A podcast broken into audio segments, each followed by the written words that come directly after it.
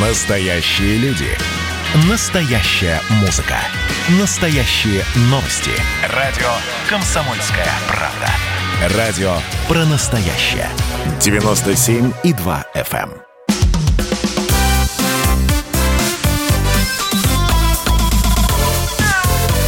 эм. Вот такая зверушка.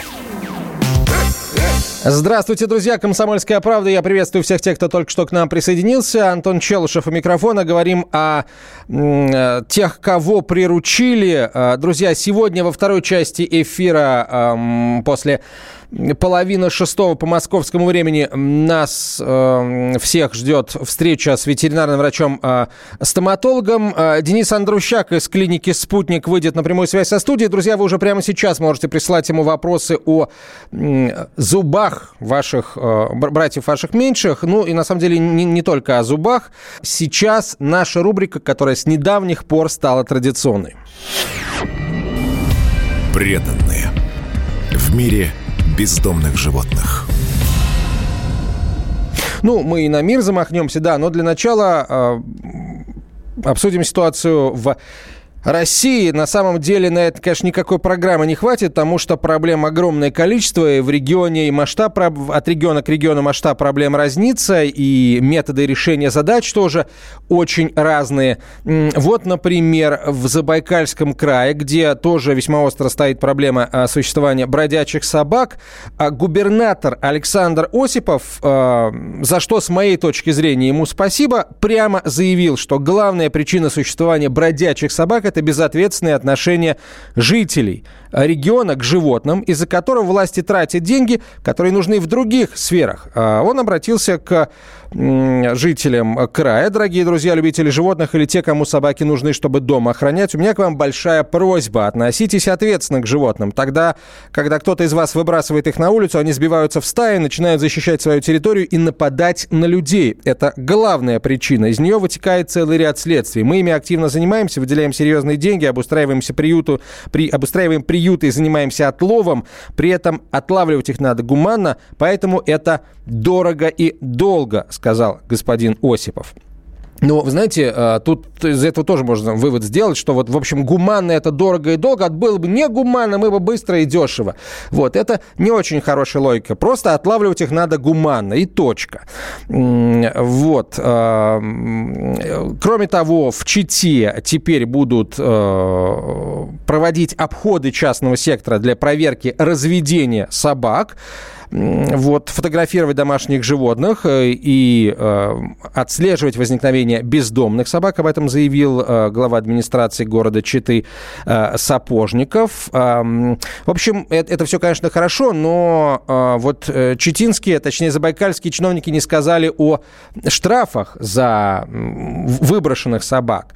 А об этом э, зато сказали э, на Камчатке Э, жителям Камчатки придется заплатить выкуп за возвращение домашних собак из приютов, э, сообщили в э, краевом правительстве. В Камчатском крае распространяются случаи, когда домашние животные находятся на самовыгуле и свободно перемещаются по населенным пунктам. Таких собак и кошек в местах э, в рамках мероприятий по работе с безнадзорными животными муниципальные службы по благоустройству также отлавливают, помещают в приюты. Если владелец найден животное, ему возвращается. При этом владелец собаки обязан возместить затраченные из краевого бюджета средства на ее отлов, содержание и ветеринарные мероприятия, рассказали сказали в правительстве края, поэтому вот, но тут тоже, знаете, э, палка о двух концах, потому что недобросовестный владелец, а человек, который э, выпускает свою собаку на самовыгул, с моей точки зрения, абсолютно недобросовестный, он скажет, что это не моя собака, она мне не нужна, и ничего, конечно, платить не будет. Поэтому надо устанавливать факт владения сначала, а потом, когда э, собака, которая была закреплена за каким-то владельцем, окажется на улице, просто сразу выписывать штраф за э, ненадлежащее исполнение своих обязанностей за безответственное отношение к животным. Вот э, мне, с моей точки зрения, надо поступать именно Так, а в Саратов теперь отправляемся. В Саратове определили э, места, где можно выгуливать собак. В э, самом областном центре это решение называют не иначе как революционным. Э, подписал его глава города Михаил Исаев. Почему революционное? Спросим мы корреспондента «Комсомольской правды» Саратов Ольгу Симонову. Оля, здравствуйте. Э, почему это решение так ждали саратовские владельцы собак и, и, и просто жители города, которым эта тема, прямо скажем, не безразлична?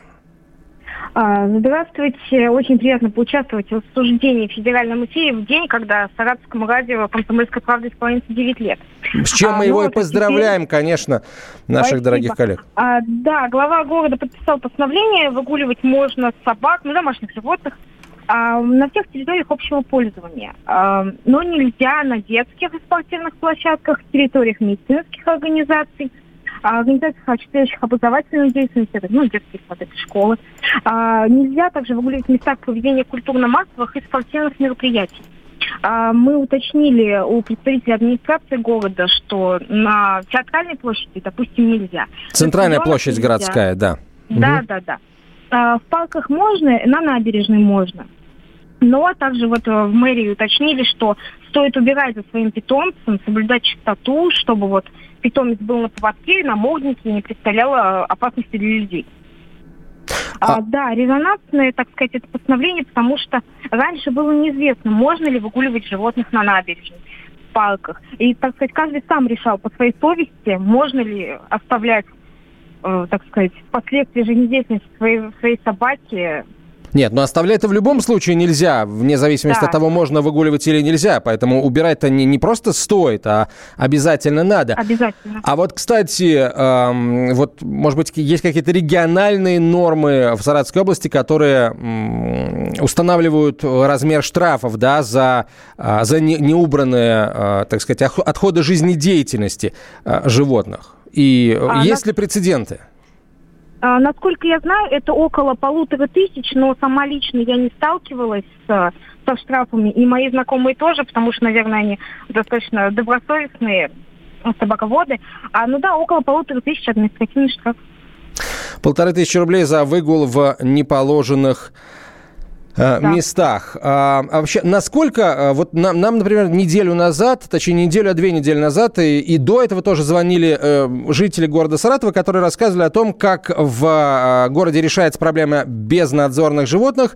А решается она, ну, не самым гуманным способом. Зачастую в разных районах города находят э, погибших или умирающих собак, которые либо были отравлены, либо были э, подстрелены. Э, вот э, что это за истории такие? Это, это действительно, это док-хантеры, меры или вот таким вот способом местные, местные власти решают проблему безнадзорных животных? А, ну, вы знаете, более года назад а, было возбуждено уголовное дело, а, по-моему, о превышении полномочий на работников а, доустроя. А, они им выделяли деньги, они должны были на эти деньги отлавливать животных, содержать, стерилизовать, вакцинировать, а потом выпускать на улицу. Но вместо этого животных убивали. А, но после этого как бы проблема с бродячими животными, она не решилась никак. И вот даже сейчас, вот буквально на днях были нападения на людей а, на улице Шахудина в Ленинском районе. А, покусали ребенка, подростка. Он жив, слава богу, жив. Но к медикам обратиться пришлось. Мы вот а, также уточнили, ну, точнее, взяли комментарий у общественника, у председателя Совета отцов при уполномоченном правам ребенка Саратовской области а, Валерии Баглая, он ответил, что в аппарат уполномоченного поступает множество обращений э, в связи с нападением собак. Пути решения непонятны ни ему, ни другим людям. А, вот. И он отмечает, что в заводском районе, это один из районов Саратова, а, люди даже ходят палками, лопатами, чтобы оберегаться от собак, потому что угу. огромные. Ну вот смотрите, а, в ряде регионов, я сейчас приводил пример Забайкальского края, губернатор прямо обратился к людям и сказал, что бездомные собаки это те собаки, которых вы, дорогие друзья, а, выбросили на улицу или выпускаете как бы погулять за пределы участка и, и пожалуйста, они э, сбиваются в стаи и, э, в общем, вы источник проблемы, дорогие безответственные владельцы животных. Вот в Саратовской области э, там, региональные, может быть, городские власти делают подобного рода заявления? А, ну, как я помню, насколько я знаю, голова Саратова таких заявлений не делал, что именно люди в этом виноваты. Но могу Но просто это действительно что... так. Это действительно так. Это действительно так, да. Но а, заявлений официальных глава города не делал. А, и, ну, можно сказать, что вот собаки, которые сейчас бездомные ходят, это уже не первое поколение. То есть это те собаки, которые, можно сказать, родились уже на улице. Вот, вот, кстати, мне и сейчас пишут э, слушатели Саратовской области, травля собак продолжается постоянно. В... Да, да, в социальных сетях тоже были обращения от... Но э, уголовных от дел людей. больше не, вызов... не возбуждается в отношении муници... муниципальных предприятий.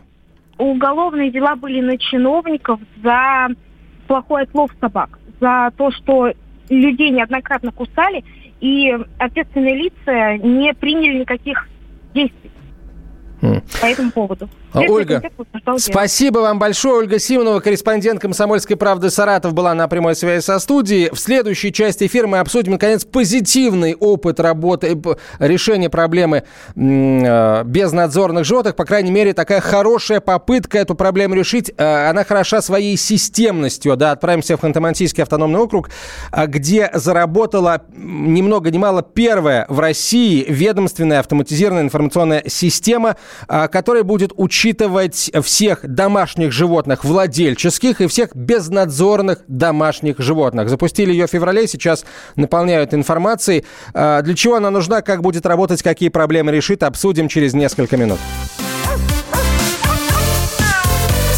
Вот такая зверушка. Меня тронула история. Любого человека можно сделать сегодня депутатом Госдумы и Америка, и Европа, и теперь, слава богу, Россия начинает понимать, что есть проторенный путь, по которым когда-то эти страны достигли процветания. Теперь, видимо, некоторое количество обремененных деньгами людей ломанется заниматься русским виноделием. Это очень хорошо. Надеюсь, что сегодня чарки будут полны. Предчувствие перемен.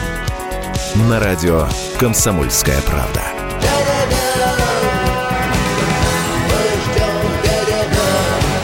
За все хорошее против всего плохого.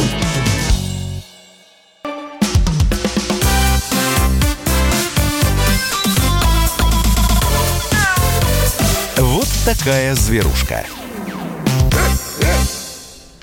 Это «Комсомольская правда», прямой эфир. Антон Челышев у микрофона. Говорим э, сейчас о том, как в разных регионах России решают э, проблему безнадзорных животных. Э, прямо сейчас в Ханты-Мансийский автономный округ отправляемся. В Югре заработала первая в России ведомственная автоматизированная информационная система, э, которая будет аккумулировать сведения обо всех домашних животных, э, владельческих и безнадзорных животных. Это вот, еще раз скажу, первого э, такого рода служба – которую организовали в России. На прямую связь со студией выходит заместитель руководителя ветеринарной службы Ханты-Мансийского автономного округа а, Наталья Ососова. Наталья Владимировна, здравствуйте.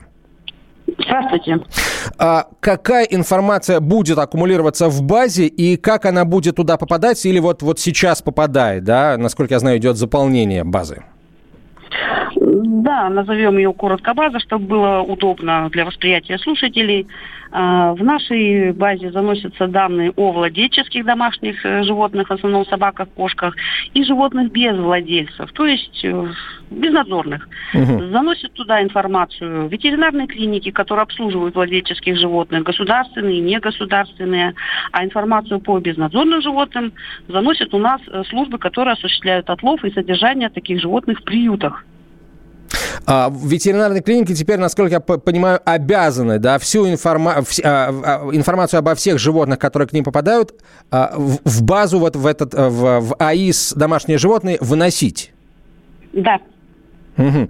А что, что они делают в случае, если вот э, привозят э, собаку или кошку, а она не чипирована, не идентифицирована?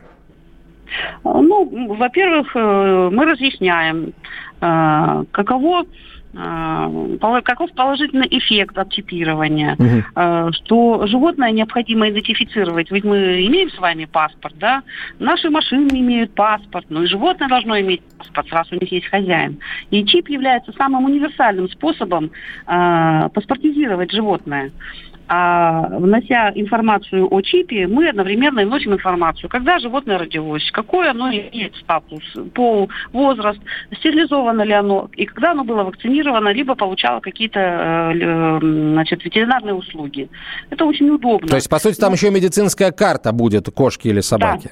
Да, да, да. А кто может э, или там сможет в будущем этой системой пользоваться? А наша база доступна, в принципе, для всех. Просто для каждого участника есть своя роль. Ну, например, ветеринарные клиники работают в части заполнения э, электронного паспорта на животное. А службы отлова заносят информацию о размещенных э, животных в приютах и когда они были отловлены, где и так далее. А администрации, например, муниципальных образований вносят информацию о муниципальных контрактах, о, о исполнении этих контрактов, освоении финансовых средств, отчетность по этим средствам. Ух ты, даже а, так? Да, угу. частные ветеринарные клиники, помимо того, что размещают информацию о своих э, клиентах, да, могут туда вносить, например, свои ветеринарные услуги. И э, там же работают зооветеринарные магазины, которые предоставляют э, ну, ну, на, на праве рекламы э, свои услуги. Ветеринарные клиники могут через эту систему э, показать свою работу, а гражданин может спокойно зайти, например, записаться в ветеринарную клинику на прием свое животное. А вот интересно, учет безнадзорных животных в АИС «Домашние животные» что даст людям, региону в целом а, вообще вещь очень интересная, потому что животные без владельцев, как мы на сегодня понимаем, а, либо обретают нового владельца, либо выпускаются обратно в прежние места обитания. И согласно федерального закона, э, животные, попадающие в приют, должны быть стерилизованы, вакцинированы, э, чипированы.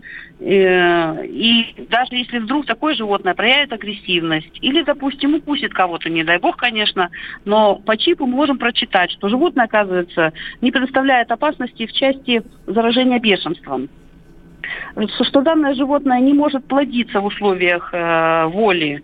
То есть оно не будет давать новое потомство, которое также будет вот э, по населенным пунктам э, носиться стаями. А, Наталья Владимировна, вот как в регионе, насколько я понимаю, он развивается э, ну, не первый год, да, как в регионе развивается проект по идентификации животных? Сколько стоит собаку или кошку чипировать, и как вы вообще объясняли жителям региона преимущество этого чипирования? Э, для того, чтобы привести к единому знаменателю нашу работу по идентификации, у нас сейчас э, готовится документ на уровне правительства Ханты-Мансийского автономного округа, который э, утверждает порядок работы в этой системе, в этой базе, обязывает работать тех или иных значит, участников этой системы, то есть закрепляет сам порядок работы в этой системе. А, плюс мы сразу же можем там предоставить услугу по чипированию. На сегодняшний день стоимость э, в государственной клинике где-то 648 рублей в среднем. Все зависит от стоимости чипа. А, вне зависимости от того, кошка это или собака? Независимо. А, хорошо, а, еще есть несколько вопросов, потому что, ну, действительно, ваш опыт такой э, первый в России, передовой, я бы сказал. С вашей точки зрения, может быть, личный, может быть, профессиональный, вот идентификация должна быть обязательной? Мы считаем, что обязательно. Почему? Потому что изначально закон о ветеринарии а, так и позиционирует, что идентификация должна быть обязательна. То есть э, Министерством сельского хозяйства а, должны разработаны быть э, правила идентификации и учета животных и установленный порядок. На текущий момент на федеральном уровне такого документа нет, поэтому мы принимаем его у себя на уровне субъекта до того времени, когда вступят в силу федеральные правила. Кстати, федеральные правила, вот мы, мы ждем уже который год, и, по-моему, в последний раз год назад, что ли, Минсельхоз э, вновь э, говорил о том, что они работают над этими правилами, и тогда э, они показывали список животных, категорий, да, животных, которые необходимо идентифицировать, и это примерно год назад было, кстати. И мы как раз в нашем эфире обсуждали, должны ли домашние животные быть в этом списке, и все абсолютно и эксперты, и слушатели сошлись на том, что да, безусловно, должны. Э, должна идентификация домашних животных быть обязательной. Хорошо, еще вот один вопрос, опять же, э, учитывая ваш опыт, что нужно сделать для того, чтобы люди перестали выбрасывать животных на улицу? Ну, во-первых, люди должны задать себе вопрос, для чего им нужно животное? И не заводить это животное для себя, как в качестве игрушки. Мы же должны поставить перед собой вопрос, как граждане, да, как владельцы животных. А для чего мне нужно животное? Нужен ли мне друг? Нужен ли мне охранник? Нужен ли это, э, нужно ли это животное для того, чтобы позиционировать себя в обществе? Или мы поддаемся моде, заводя ту или иную породу собаки или кошки? Поэтому, чтобы люди не выбрасывали безнадзорных животных, их не надо бездумно заводить. А как насчет штрафов за выброшенных э, животных? А вот здесь вопрос интересный. Для того, чтобы оштрафовать владельца, который свое животное выбросил, его надо сначала идентифицировать. Ну, чтобы да, Мы доказать, что это его было животное, и он Конечно. его выбросил. Конечно. Иначе э, административная ответственность э, будет, э, не будет работать. Эм, Планируете ли вы подключать к АИС домашние животные все официально работающие питомники, которые занимаются разведением, там, породным, например, разведением кошек, собак, других э, видов животных, куних там, например. Ну и э, в том числе те э, точки, которые, не будучи официальными питомниками, зарегистрированными, например, в системе РКФ э, Российской кинологической Федерации, будут, тем не менее, э, и, точнее не будут, а уже сейчас занимаются разведением животных. Это вот э, такие разведенцы, так называемые, которые просто скрещивают всех подряд, не заботясь о, э, так сказать, наличии либо отсутствии э, генетически обусловленных заболеваний и других э, противопоказаний к разведению дальнейшему. Ну, наша система, в принципе, принимает в себя всех желающих. Э, питомники или фонды, неважно. Главное, чтобы люди изъявили желание зайти в нашу систему. Э, и мы будем знать, что, вот, допустим, вот такой-то кинологический клуб занимается вот такой-то, такой-то работой. Более того, э, эти предприниматели или организации, они вообще-то подконтрольны теперь ветеринарным службам. Мы осуществляем государственный надзор в области обращения с животными. А вот ближайшая перспектива развития АИС «Домашние животные» э, Ханты-Мансийского автономного округа, вот что в этом году э, там точно появится, что заработает, еще какие функции?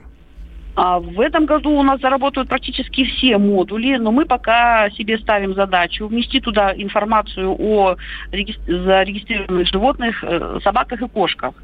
А при беседе с разработчиком они готовы расширить модули нашей системы и, допустим, э, пустить туда животных, зарегистрированных, ну, например, ну, тех же ящериц, хомячков, неважно, какая будет, какой вид будет животных. То есть система готова принять к себе еще и экзотических животных. А, что ж, спасибо вам большое. А, мы обязательно будем следить за вот развитием а, АИС «Домашние животные» в Ханты-Мансийском автономном округе, округе еще раз потому, что вот то, что придумали в Югре, это, такая, это первый российский опыт, и очень интересно, какие результаты он покажет. Наталья Владимировна, спасибо вам большое. Наталья Ососова на прямой связи со студией, заместитель руководителя ветеринарной службы Ханты-Мансийского автономного округа Югры. Ну, а сразу после рекламы и выпуска новостей. Э, друзья, мы встречаем э, ветеринарного врача-стоматолога. Свои вопросы присылайте на 967 200 ровно 9702. Вопросы, касающиеся стоматологии, терапии вообще, то есть общие вопросы о здоровье братьев э, наших меньших. Денис Андрущак выйдет на связь со студией из ветеринарной клиники «Спутник». Вот такая зверушка. Настоящие люди. Настоящая музыка. Настоящие новости. Радио «Комсомольская правда». Радио про настоящее.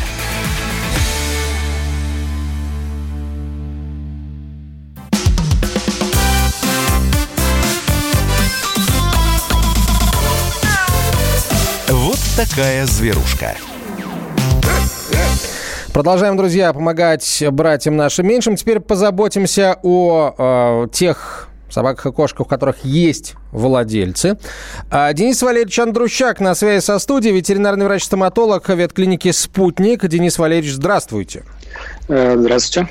Вопросы, друзья, э, присылайте WhatsApp и Viber на 967 200 ровно 9702, 967 200 ровно 9702. И, э, Денис Валерьевич, ну давайте начнем с, с, с, такой, с такой основополагающей фактуры. Насколько гигиена полости рта собакам и кошкам необходима и какими проблемами грозит ее отсутствие или ну, недостаточное внимание к, к этой гигиене?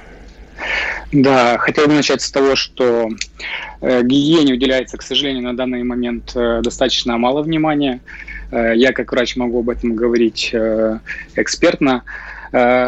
Чаще всего, когда к нам на прием обращаются уже с какими-то патологиями, причиной всего является как раз-таки недостаточный уход за ротовой полостью. Чаще всего это какие-то проблемы с зубами, которые касаются наличия зубного камня, зубного налета. И в дальнейшем это чаще всего приводит к потере зуба. Для того, чтобы это не допускать и поддерживать нормальное состояние ротовой полости, э, требуется выполнять уход за зубами. То есть это самое простое, это чистка зубов. Вот. Как э, и чем? Э, как же чистить зубы? Это проще всего, это детская зубная щетка – мягенькая. Чаще всего используют э, щетки для детей до двух лет. Лучше, чтобы они были с ворсинками. Вот. А вот что касается зубной пасты, обычно человеческая зубная паста не подходит, так как мы все знаем, что ее глотать нельзя. И для этого у животных, э, для них специально созданы пасты. Они даже имеют приятный вкус там, мяса.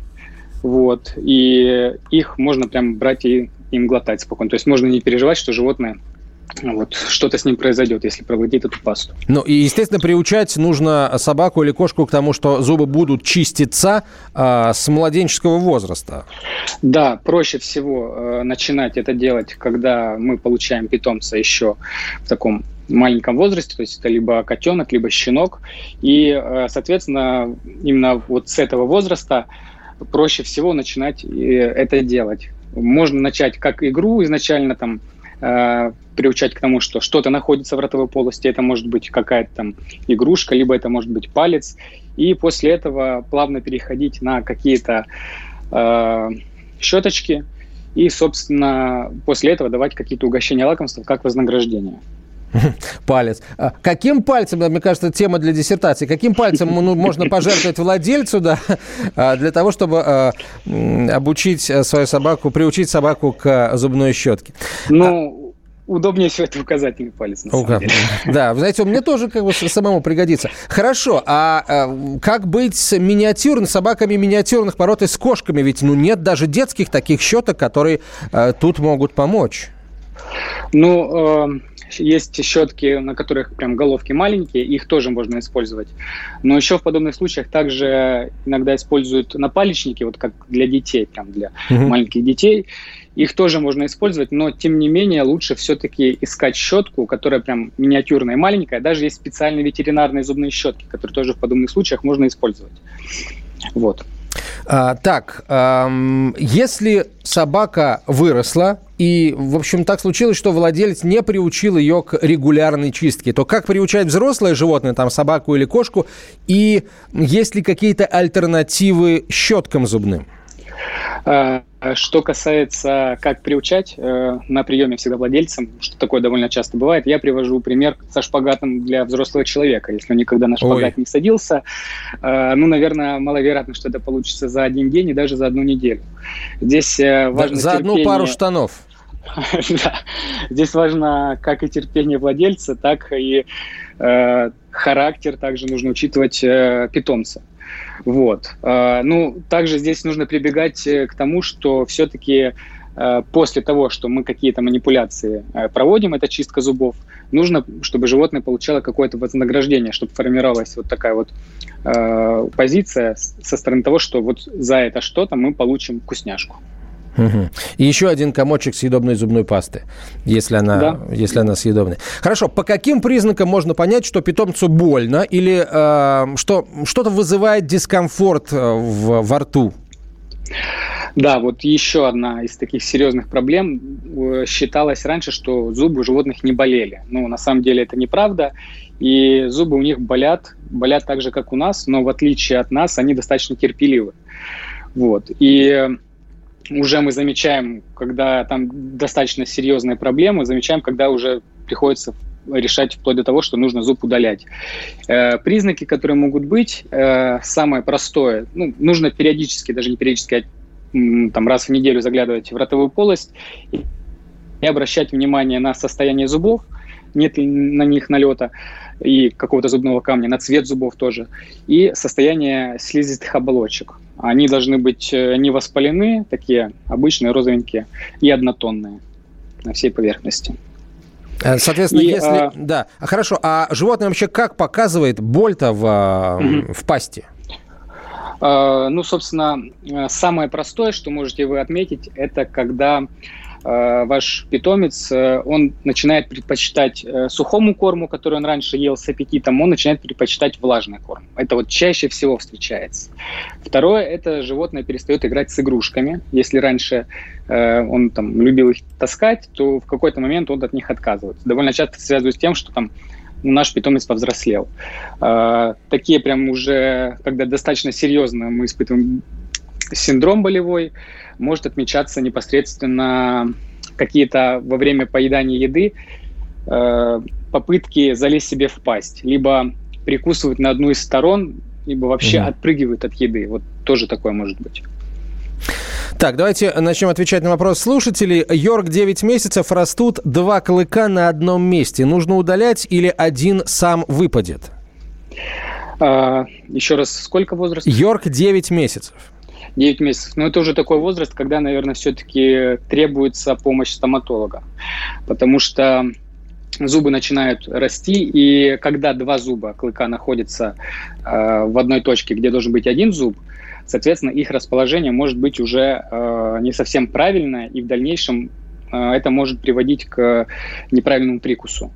И важно э, в этот момент, э, скажем так, э, вовремя их удалить. Вот. Оба удалить или все-таки только нет, один? Нет, нет, удаляется только временный клык. Mm-hmm. Ну, или в простонародье это еще называется молочный. Но стоматолог э, сможет... Вот вы как определяете, какой временный, а какой э, постоянный? Э, нужен рентген Но... или вы так можете? Э, ну, все-таки по правилам важно делать рентгенский снимок. Э, это важно делать до манипуляции, до удаления зуба и непосредственно после, чтобы мы знали точно, что ничего не осталось после наших манипуляций. Так, вот а, нам пишут, смотрите, посоветуйте, пожалуйста, профилактическое средство для ухода за зубами для кота трех лет, который на смешанном питании сидит. Натуралка плюс консервы. То есть а. питание а... влажное, надо полагать. Ну, консервы и натуральное кормление, видимо, тут сухого корма нет. Вот, да, еще один важный момент как раз-таки по профилактике и альтернативе. А, Все-таки в рационе должен присутствовать э, сухой корм, так как он чисто механически э, при поедании животное его разгрызает, эти гранулы, и э, вот этот мягкий налет, он счищается. И в таких случаях можно предлагать либо сухой корм, также это могут быть какие-то гели, их большое количество на рынке, но э, зубная щетка и паста – это самое лучшее, что вы можете предложить своему питомцу, и самое эффективное. А вот все остальное, что касается корма и других э, гелей, это уже как второстепенная добавка. Здравствуйте. В борьбе за лучших кошек и достойное пито- потомство, а также территориальное господство в деревне кот сломал клык. Шрамы, конечно, украшают мужчин, но клык а, – это оружие. Как его восстановить? Спрашивает заботливый владелец. И даже фото прислал. Ну, что касается лечения, мы тоже этим занимаемся. Э, здесь уже нужно приходить на прием непосредственно к специалисту и оценивать, что там возможно сделать. Но клыки, они также восстанавливаются, и это можно решить. То есть э, восстанавливается в плане можно э, сделать... Прям нарастить. Нарастить. Вот как у людей. Угу. Все, все прям как у людей. Также лечатся э, каналы зубов, э, пломбируются и также наращиваются. И он, конечно, будет немножечко отличаться, даже иногда коронки ставят. Вот. Прям вот будет такой боевой а вот у, у животных возможны такие заболевания, э, которые свойственны человеку, такие там, как, например, ну, воспаление надкостницы, да, периостит, то, что в народе флюсом называют? Да, тоже такое бывает. Э, Причем бывает так, что пытаются лечить глаза, там, либо еще какую-то проблему, либо просто что-то выскочило угу. вот на мордочке, какой-то флюс, как мы его называем. э, пытаются лечить антибиотиками, но на деле оказывается, что проблема с зубами. Угу. Который надо, скорее всего, уже в, в таком случае, на такой И стадии здесь, удалять, да? да? большая, да, большая вероятность, что придется такой зуб удалить, и стараться это нужно максимально сделать быстрее, так как этот процесс э, воспаления на одном корне, он может затрагивать уже и соседние зубы. Так, а давайте, я полагаю, в, этой части эфира мы успеем еще... Э, нет, не успеем зачитать, даже не успеем э, сообщения. Друзья, пишите нам в WhatsApp и, и Viber, и Telegram на 967 200 ровно 9702, 967 200 ровно 9702. Говорим о стоматологических проблемах животных. А на связи со студией Денис Андрущак, ветеринарный врач-стоматолог ветклиники э, «Спутник». Мы продолжим через несколько минут, сразу после короткой рекламы. Это радио «Комсомольская правда», прямой эфир. Оставайтесь с нами. Вот такая зверушка. Про общение, про обмен информацией, эмоциями. Миша, я не могу это письмо не прочитать. Вас приветствует город-герой Минск. Спасибо вам большое за вашу передачу. Слушаем вас всем цехом. Так, ну вот такой вот э, наш соотечественник из Пекина привет передает. Вот, э, но мы, с другой стороны, очень рады, что нас в Грузии слушают. Привет. Гамарджоба. Гамарджоба. Оттуда самые главные мировые новости у нас приходят. Мир стал плотнее, да, он стал более спрессованным. «Комсомольская правда». Это радио.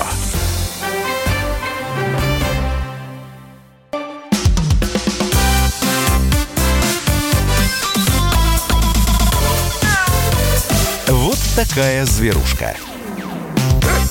Мы продолжаем этот прямой эфир. Денис Андрущак на связи со студией, ветеринарный врач-стоматолог а, ветклиники «Спутник». Ваши вопросы, друзья, присылайте на 967 200 ровно 9702.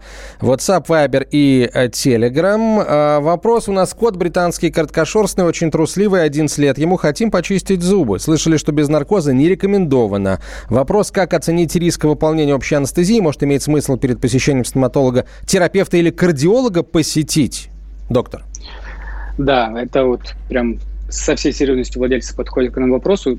Действительно, это правильно. Всегда перед э, манипуляциями, которые нужно выполнять, что касается санации ротовой полости, э, это все выполняется только под наркозом, так как если подобные манипуляции мы делаем э, без наркоза, есть риски как минимум некачественно выполнить процедуру, как максимум травмировать животное уже в других областях, не обязательно даже в ротовой полости. Вот. Э, то, что рекомендуем мы в своем случае, и это на практике так происходит, предварительно нужно пройти кардиологическое обследование, и учитывая возраст, э, еще рекомендовано сдать клинические и биохимические анализы крови.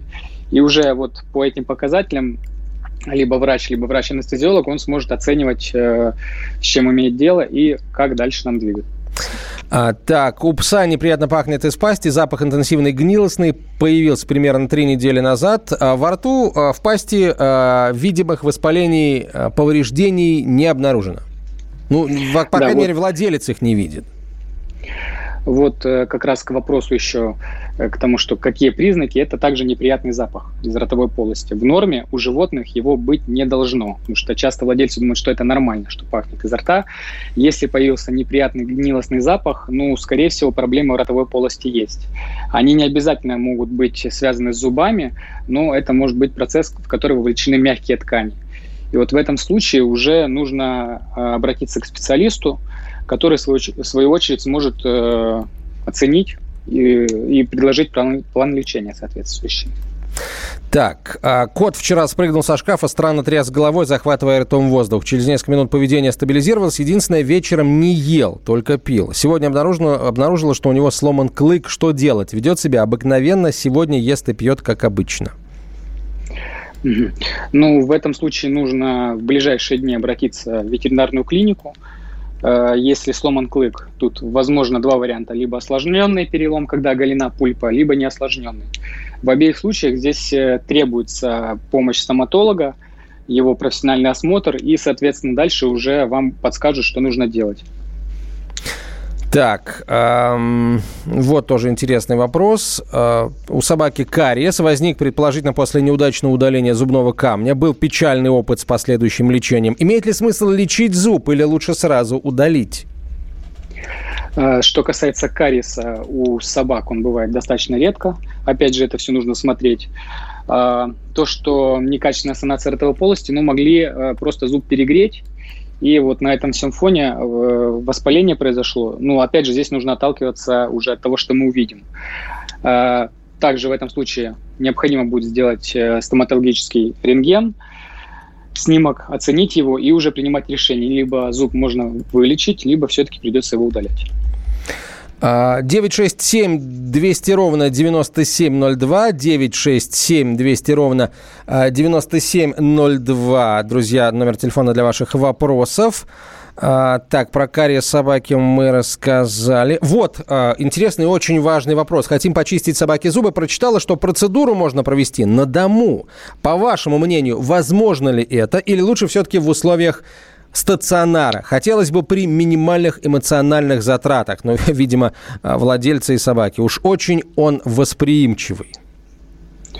Ну, что касается манипуляции на дому, я к этому отношусь немножечко скептически, так как э, ситуации бывают разные. Если еще подобные делать манипуляции под наркозом, соответственно, лучше это выполнять все-таки в клинике, когда есть э, персонал, который в случае чего, потому что наркоз – это вещь Э, которая все-таки имеет определенные риски, вот в вашем бы случае я советовал все-таки это делать э, в клинике и не бояться, что животное там сильно будет стрессовать. В любом случае стресс будет, когда придет незнакомый человек и что-то начнет с ним делать. Доктор, а вообще э, вот что в целом да, включает прием и лечение ветеринарного врача-стоматолога? Как выглядит прием ветеринарного стоматолога? Вне зависимости от того, с какой жалобой пришел владелец. Ну, что касается приема стоматолога, это в любом случае изначально сбор э, анамнеза, то есть история болезни. И э, мы отталкиваемся от того, какие имеются жалобы.